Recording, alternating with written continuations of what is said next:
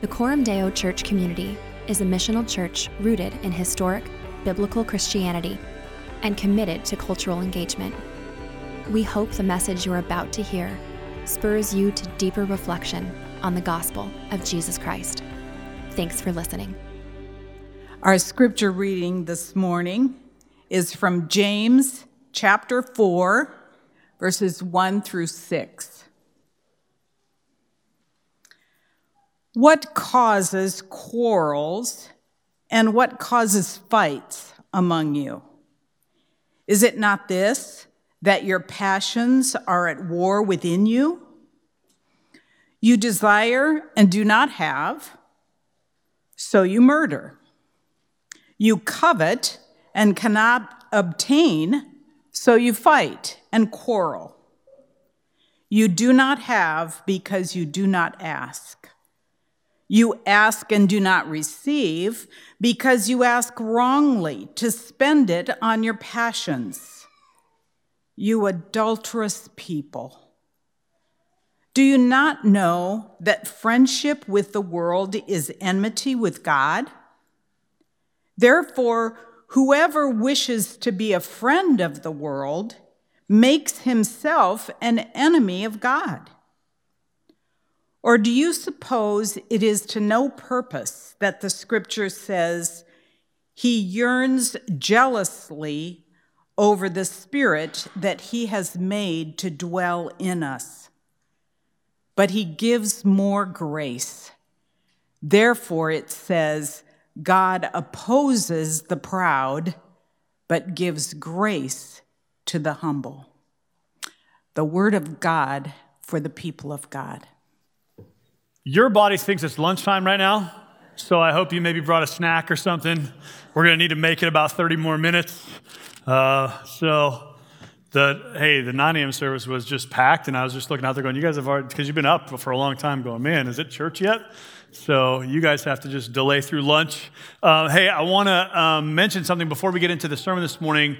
Just by way of announcement, you've probably seen this in the weekly emails, but a month from yesterday, we are hosting our parenting conference. This is something we do every two years or so, just because we're a church with lots of moms and dads trying to figure out how to raise kids in a way that honors the Lord.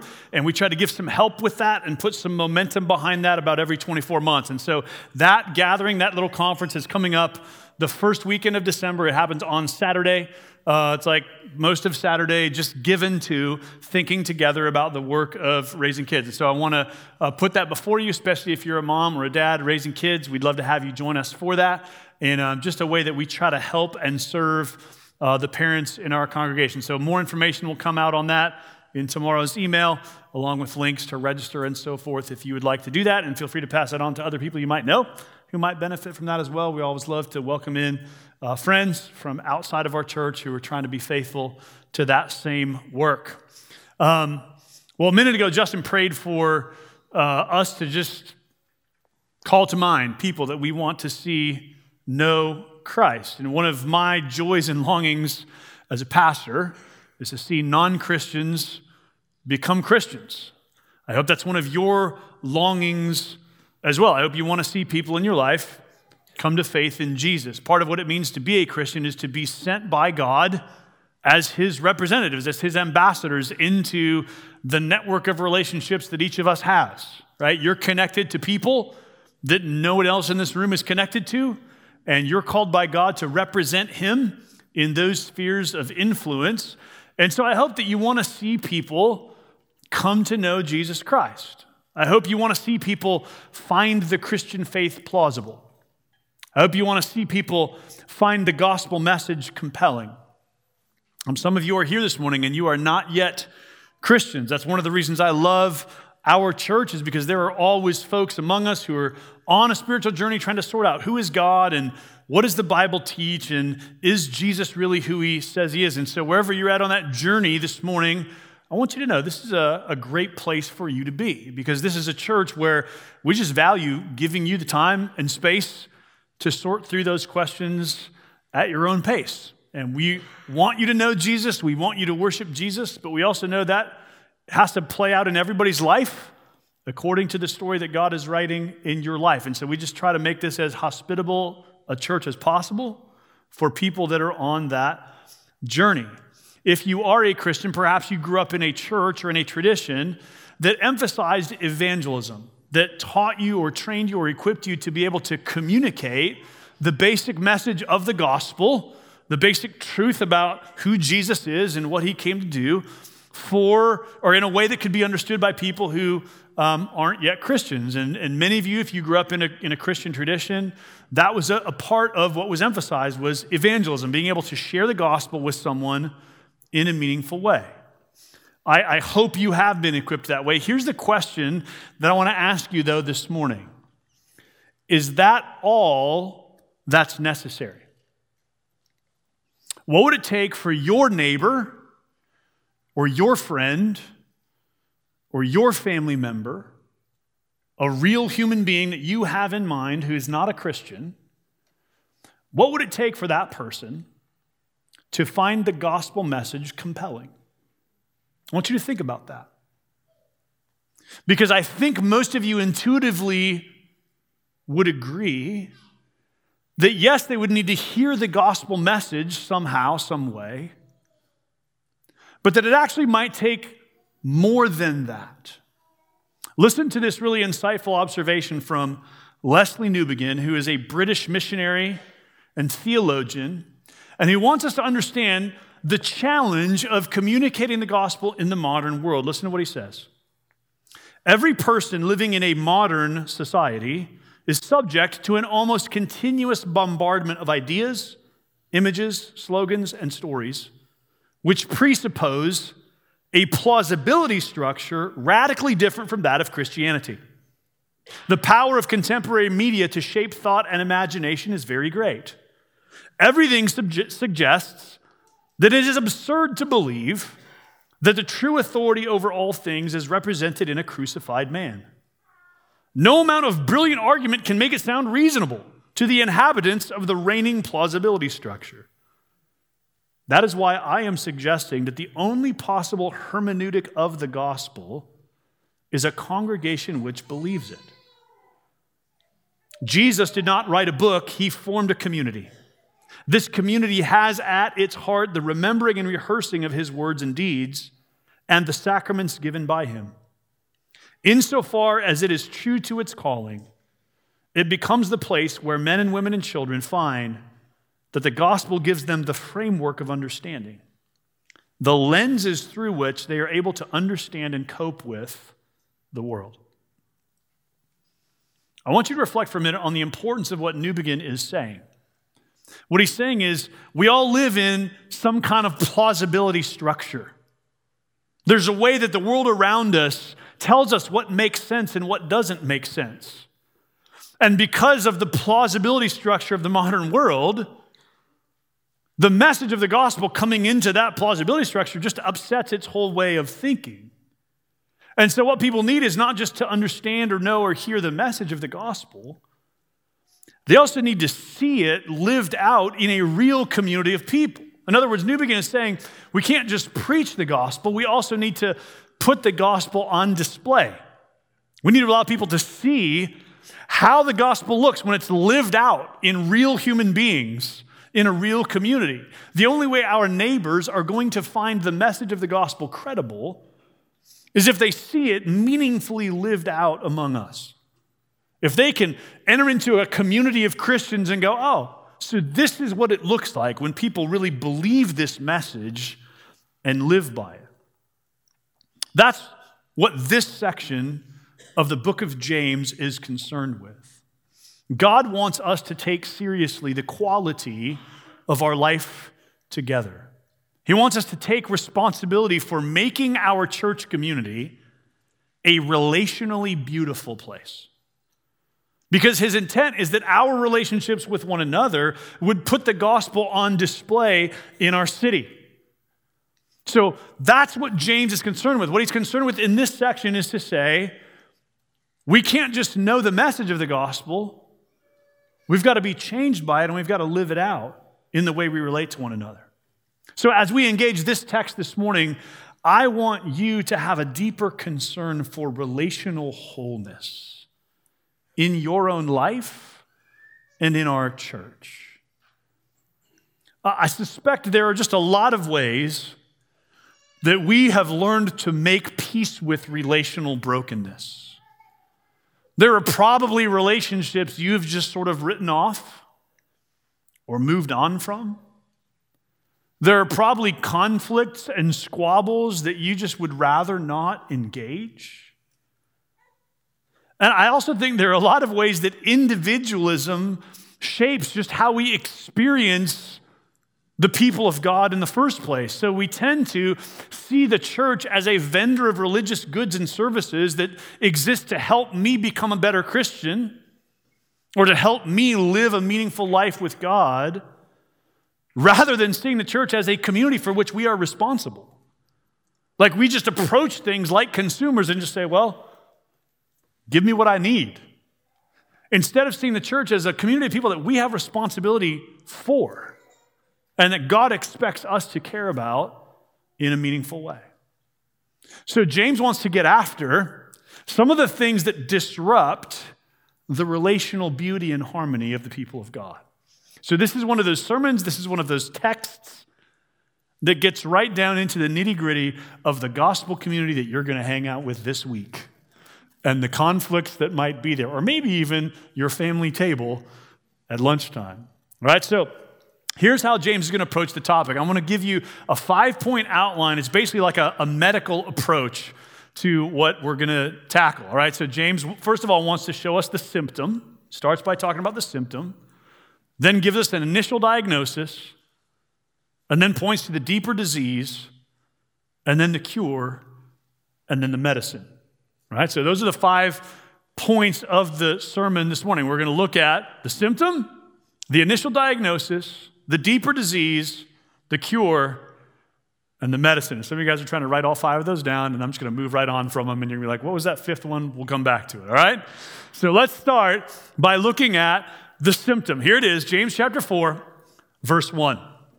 What causes quarrels and what causes fights among you? So here's the symptom quarrels and fights, conflict, division, dissension, disunity, fragmented relationships. What a wonderfully baseline human problem, right? I mean, if you are raising kids, this is like 60% of your parenting, isn't it? It's like, hey, stop fighting with each other. I know he took the toy. I know you had it first, right? It's just, can we all get along? And listen, if you're an adult, think about how much of your life is marked by little quarrels and squabbles and conflict. What's fascinating is kids actually have more integrity than we do because they just lack the sort of complexity to hide all of that stuff. And so when conflict happens, they just need to deal with it right away because it frustrates them. What happens as we get older is we just become more adept at hiding the ways that frustrates us, but it's still all boiling underneath there, right? We have just as much conflict and tension and disharmony and disunity in our lives. We're just a little better at hiding the ways it sets us off kilter. So, as you know, there are two basic responses to conflict or tension or disharmony or disagreement. Uh, you know, we commonly call them fight and flight, right? So, some of you guys are more attackers. You're like, engage the conflict, let's dive in, let's have the argument, we got to settle it sooner or later. And then some of you are more withdrawers. You know what? Let's just let that go by. We can come back to it later. No need to disrupt peace and harmony right now. Let's just kind of move on, right? So, I'm to make you pick a side right now. How many of you are more fight, attack. Let's go fight it out right now. It's okay. All right, good. Thanks for your honesty. How much of you are, how many of you are more like, nah, let's just let it go. Wait till later. Okay, good. Some of you are like bouncing back and forth between the two, depending on the situation. I know.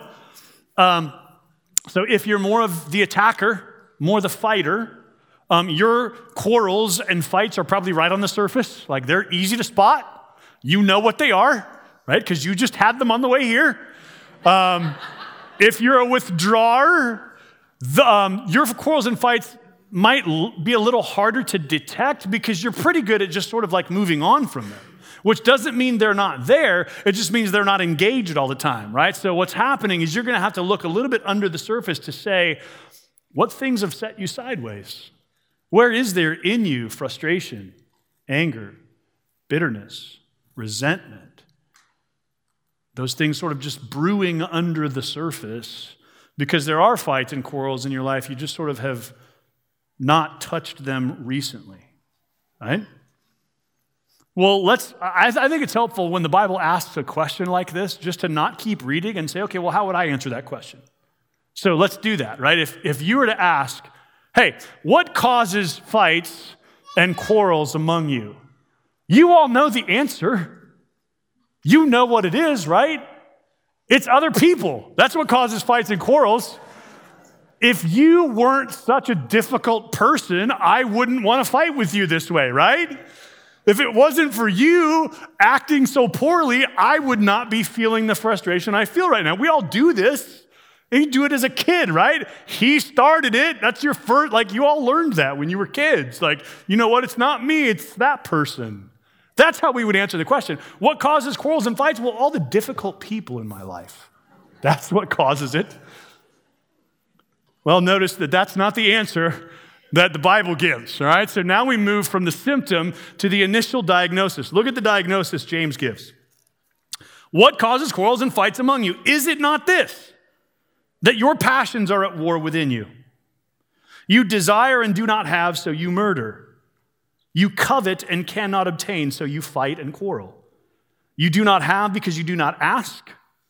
You ask and do not receive because you ask wrongly to spend it on your passions. You notice the word passions is used twice here, and it's the Greek word hedones, from which we get the word hedonism. It's just another word for your desires, your pleasures, the things you want.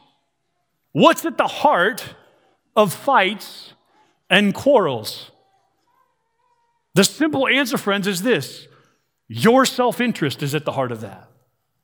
You want what you want, and so do I. And that's why we end up at odds with one another.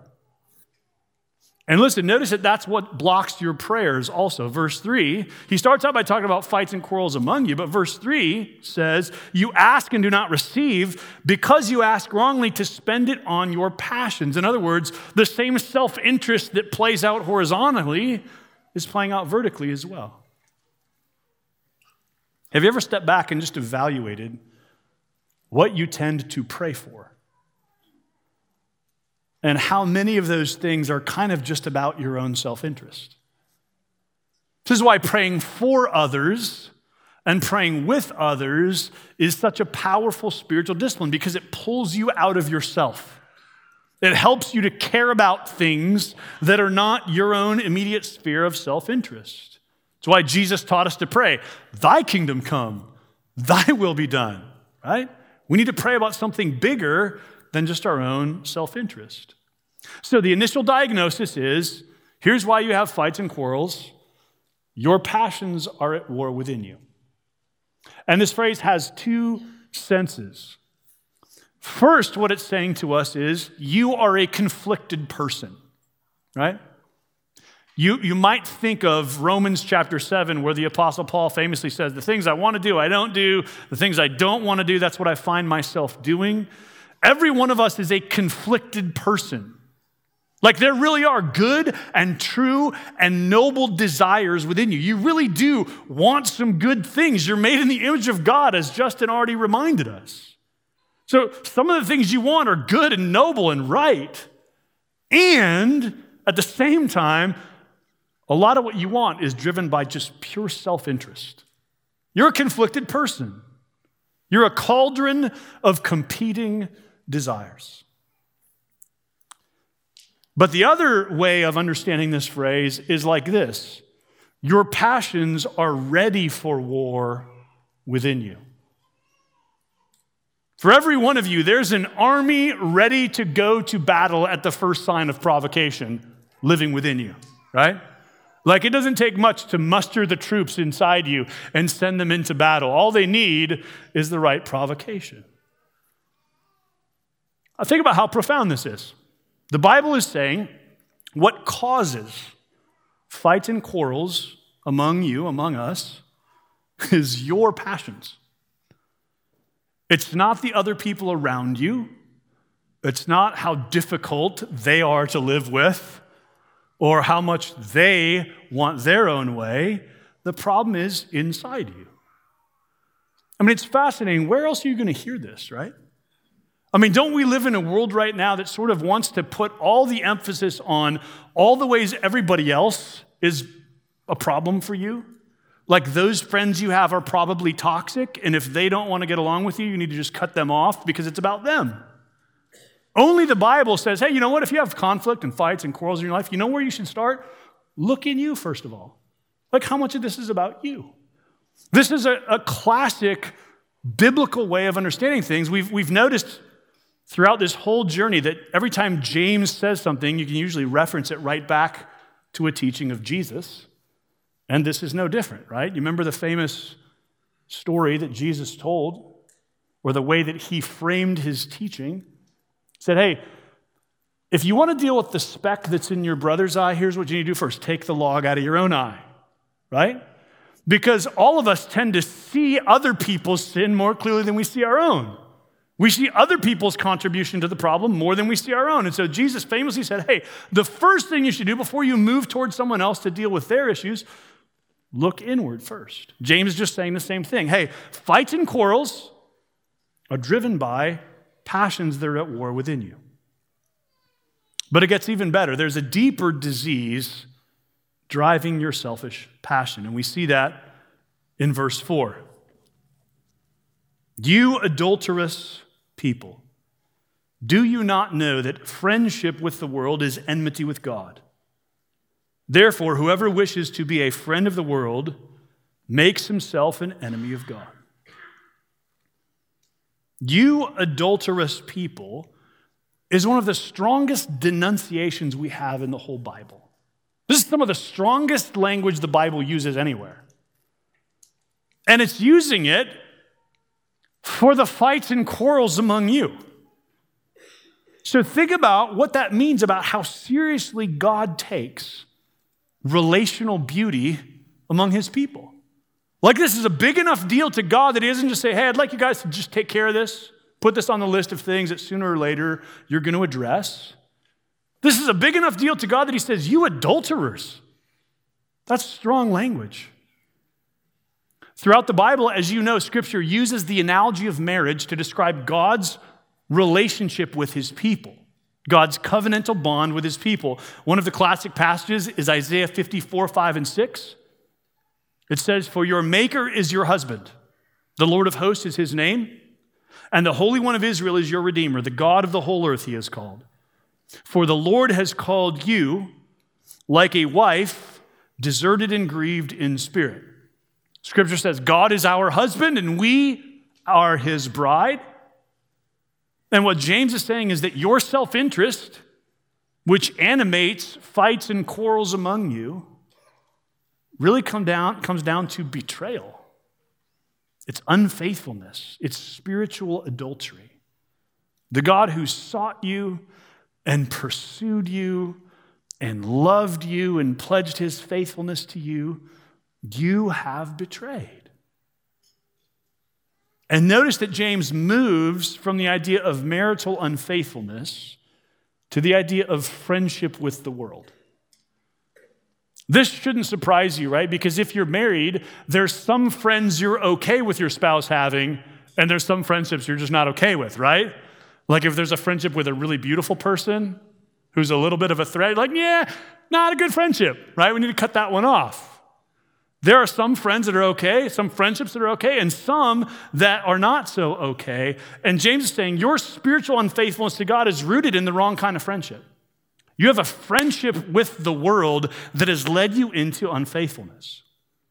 So, what does friendship with the world look like? What is he talking about?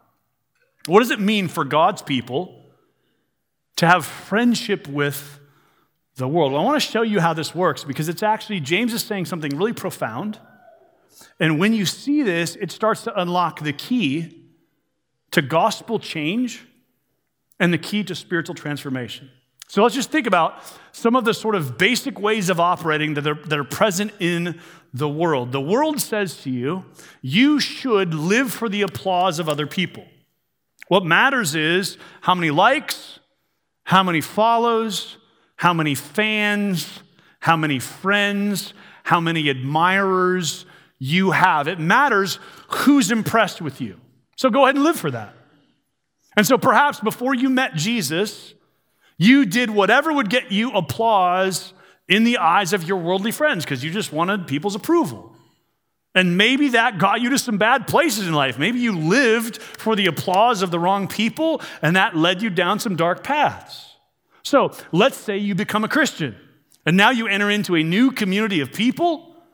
And for these friends, what matters to them is whether you read your Bible, whether you're part of a small group, whether you study theology or attend church or serve others in your community.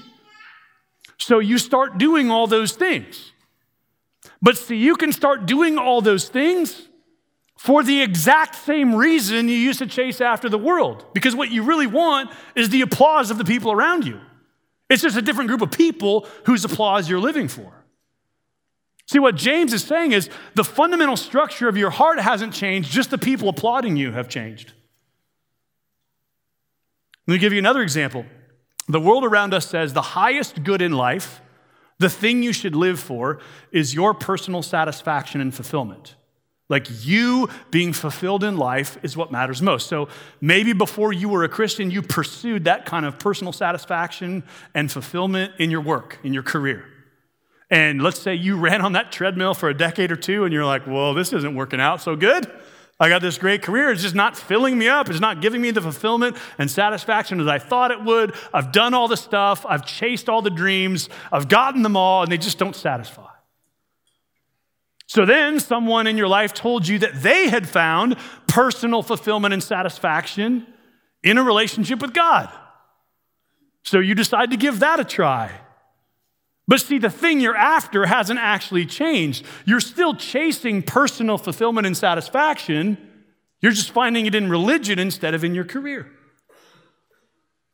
The same self interest that animates the world can animate people in the church. That's what James means by talking about friendship with the world. He's saying, you haven't made a radical break with the world and with its value system.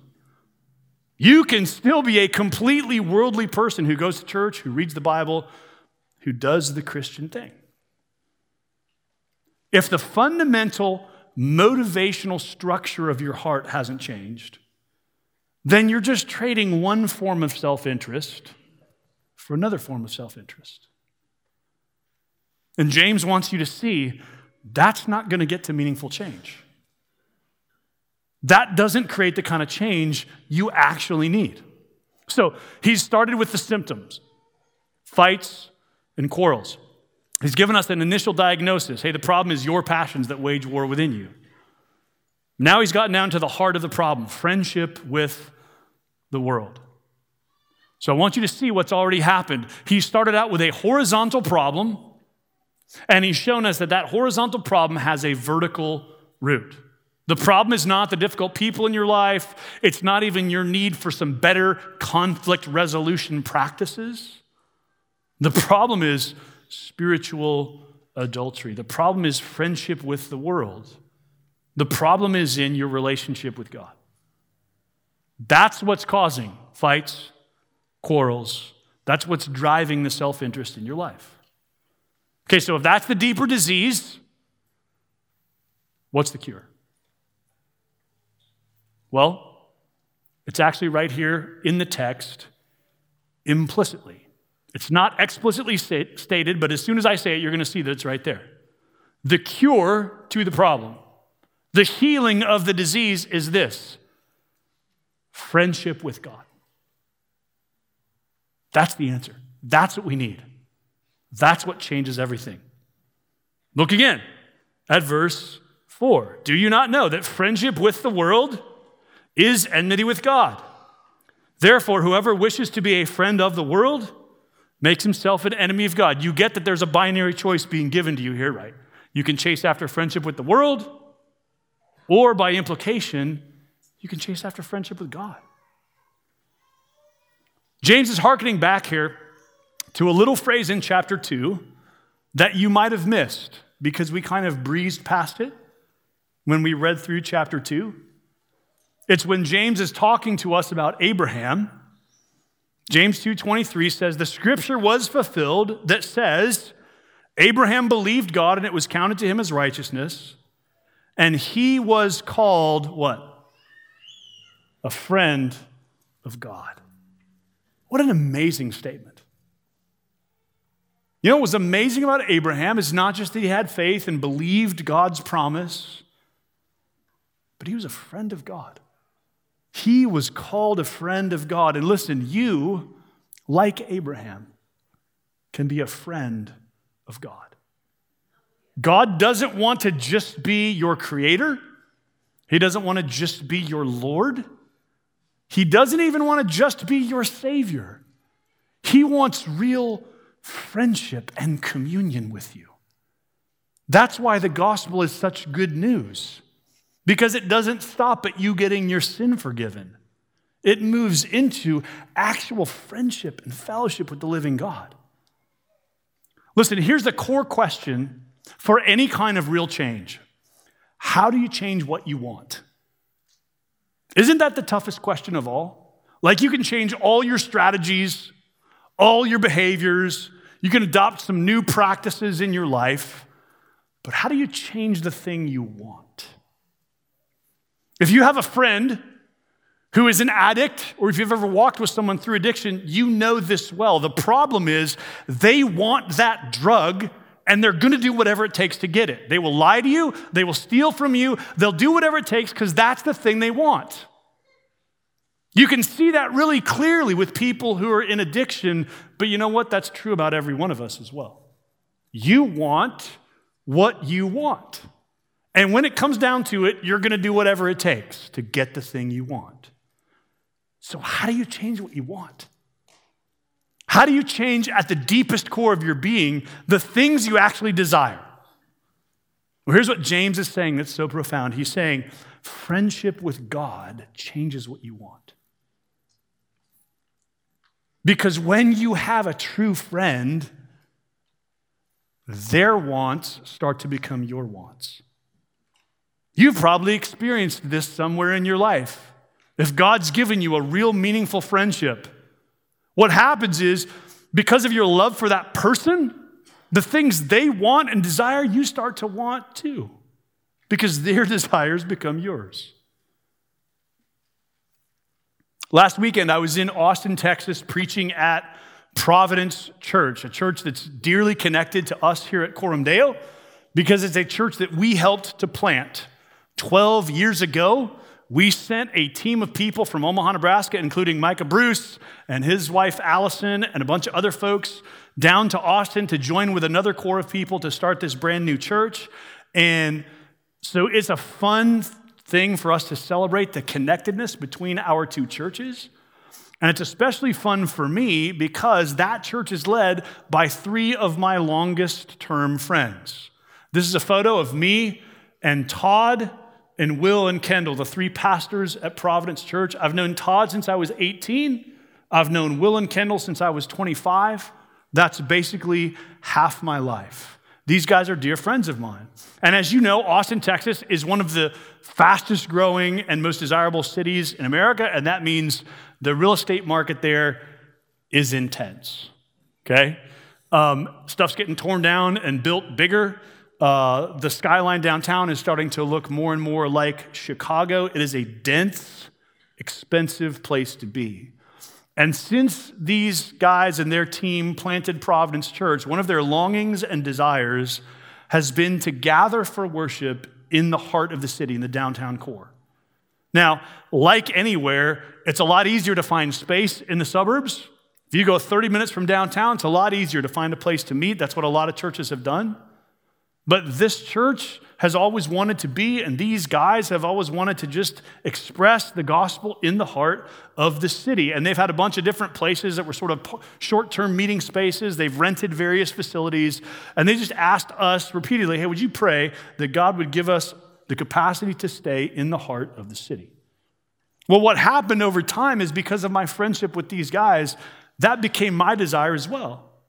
Like I started to find myself not only praying for that, but longing for that, wanting that for them, trying to like get online and see if I could help them find some places downtown. Like, do you ever do this for your friends? Or like they're looking for a house in Milwaukee and you're like, I don't know anything about Milwaukee. I'm gonna get on Airbnb or I'm gonna get on realtor.com and see what I can find for you, right? Well, just last month, this church, Providence, signed a 10 year agreement with a smaller, declining church that happens to own a property that's about 100 years old on, the, on Martin Luther King Boulevard and University Avenue in the heart of downtown Austin. This property is worth $15 million. It was probably built for like 100,000, but it's worth $15 million. Well, Providence Church signed an agreement with this church that allows them to meet here and office here for the next 10 years. And Will called me. He's like, hey, we, we got this agreement. Like, they're going to let us meet her. And I was like, awesome. And I was like celebrating, like applauding in my car, driving. I was like, this is amazing news, right? I found myself overjoyed by that news. Why? Well, because these are my friends and their desires kind of became my desires. Like, I wanted that for them because I love them. That's how friendship works. Well, in the same way, that's how friendship with God changes us. His desires become our desires because we love Him and we want what He wants. And listen, here's the good news of the gospel human friends will come and go. Even the best friends you have, even the most faithful friends you have, are going to fail you at times. But God will never leave you or forsake you. He is the friend who sticks closer than a brother. God has come from heaven to earth in the person of Jesus Christ in order to make you his friend. Jesus went to the cross in order to make you his friend. In fact, on his way there, at his last meal with his disciples, he said, No longer do I call you servants. From now on, I call you my friends because he knew he was going to the cross not just to forgive their sins, but to draw them into fellowship and friendship with himself. Friendship with God changes you. And listen, this is what I want for you. This is what I want for myself. It's my longing for our church is just that we would be defined by deeper, truer, more real friendship with God. That's the cure. That's the thing that can really change us. That's what can lead to wholeness and healing and flourishing and the restoration of broken relationships and a diminishing of our desire to quarrel and fight. Friendship with God is the cure. It's what we most deeply need. So, what's the medicine? What medicine do we take to lead us in the direction of that cure? Well, it's right here in verse 6. It's probably like you probably heard it read and you're like, yeah, yeah, yeah, sure, I know that. I want you to slow down and listen to this. James 4, verse 6. But he gives more grace. Let me read that again. But he gives more grace. I want you to let those five words sink in. What James is telling you is there's always more grace for you from God. You can't exhaust the resources of God's grace. You can't spend it up and go bankrupt. God gives more grace. He's always got more to give. So, some of you are here this morning and you're thinking, man, I, I've already messed up relationships in my life so bad.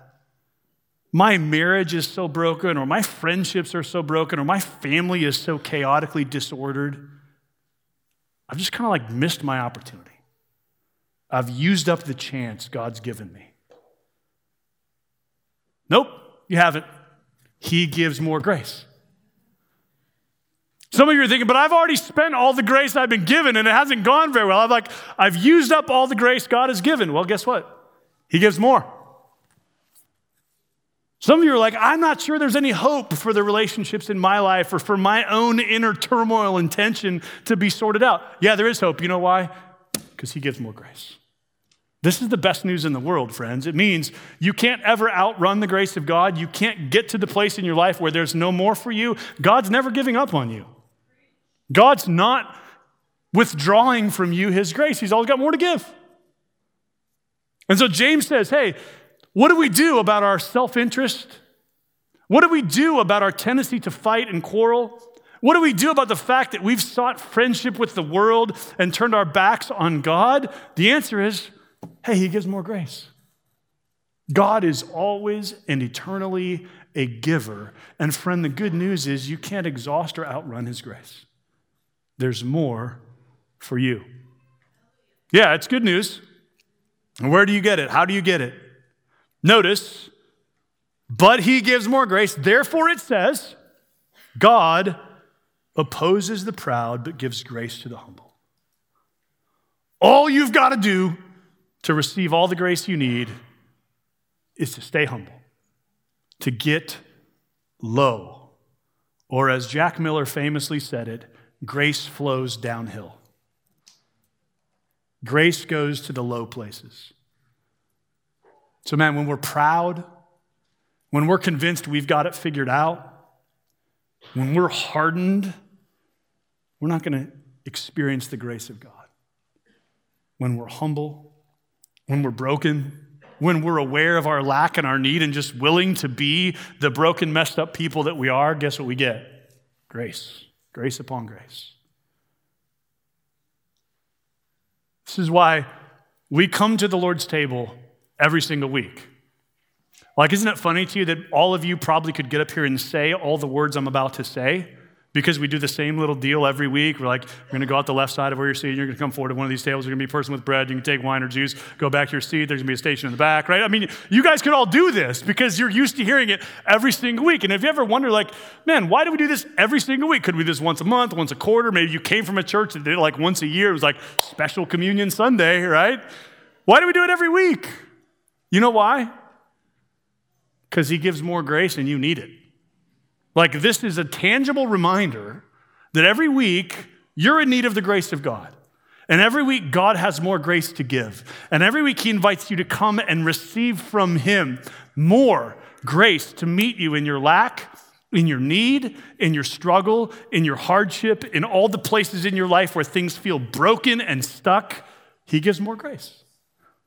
So we just get the joy of acknowledging every week we're people in need, coming to a God who gives more grace and who promises to meet us through bread and wine and give us more of himself and more of his presence.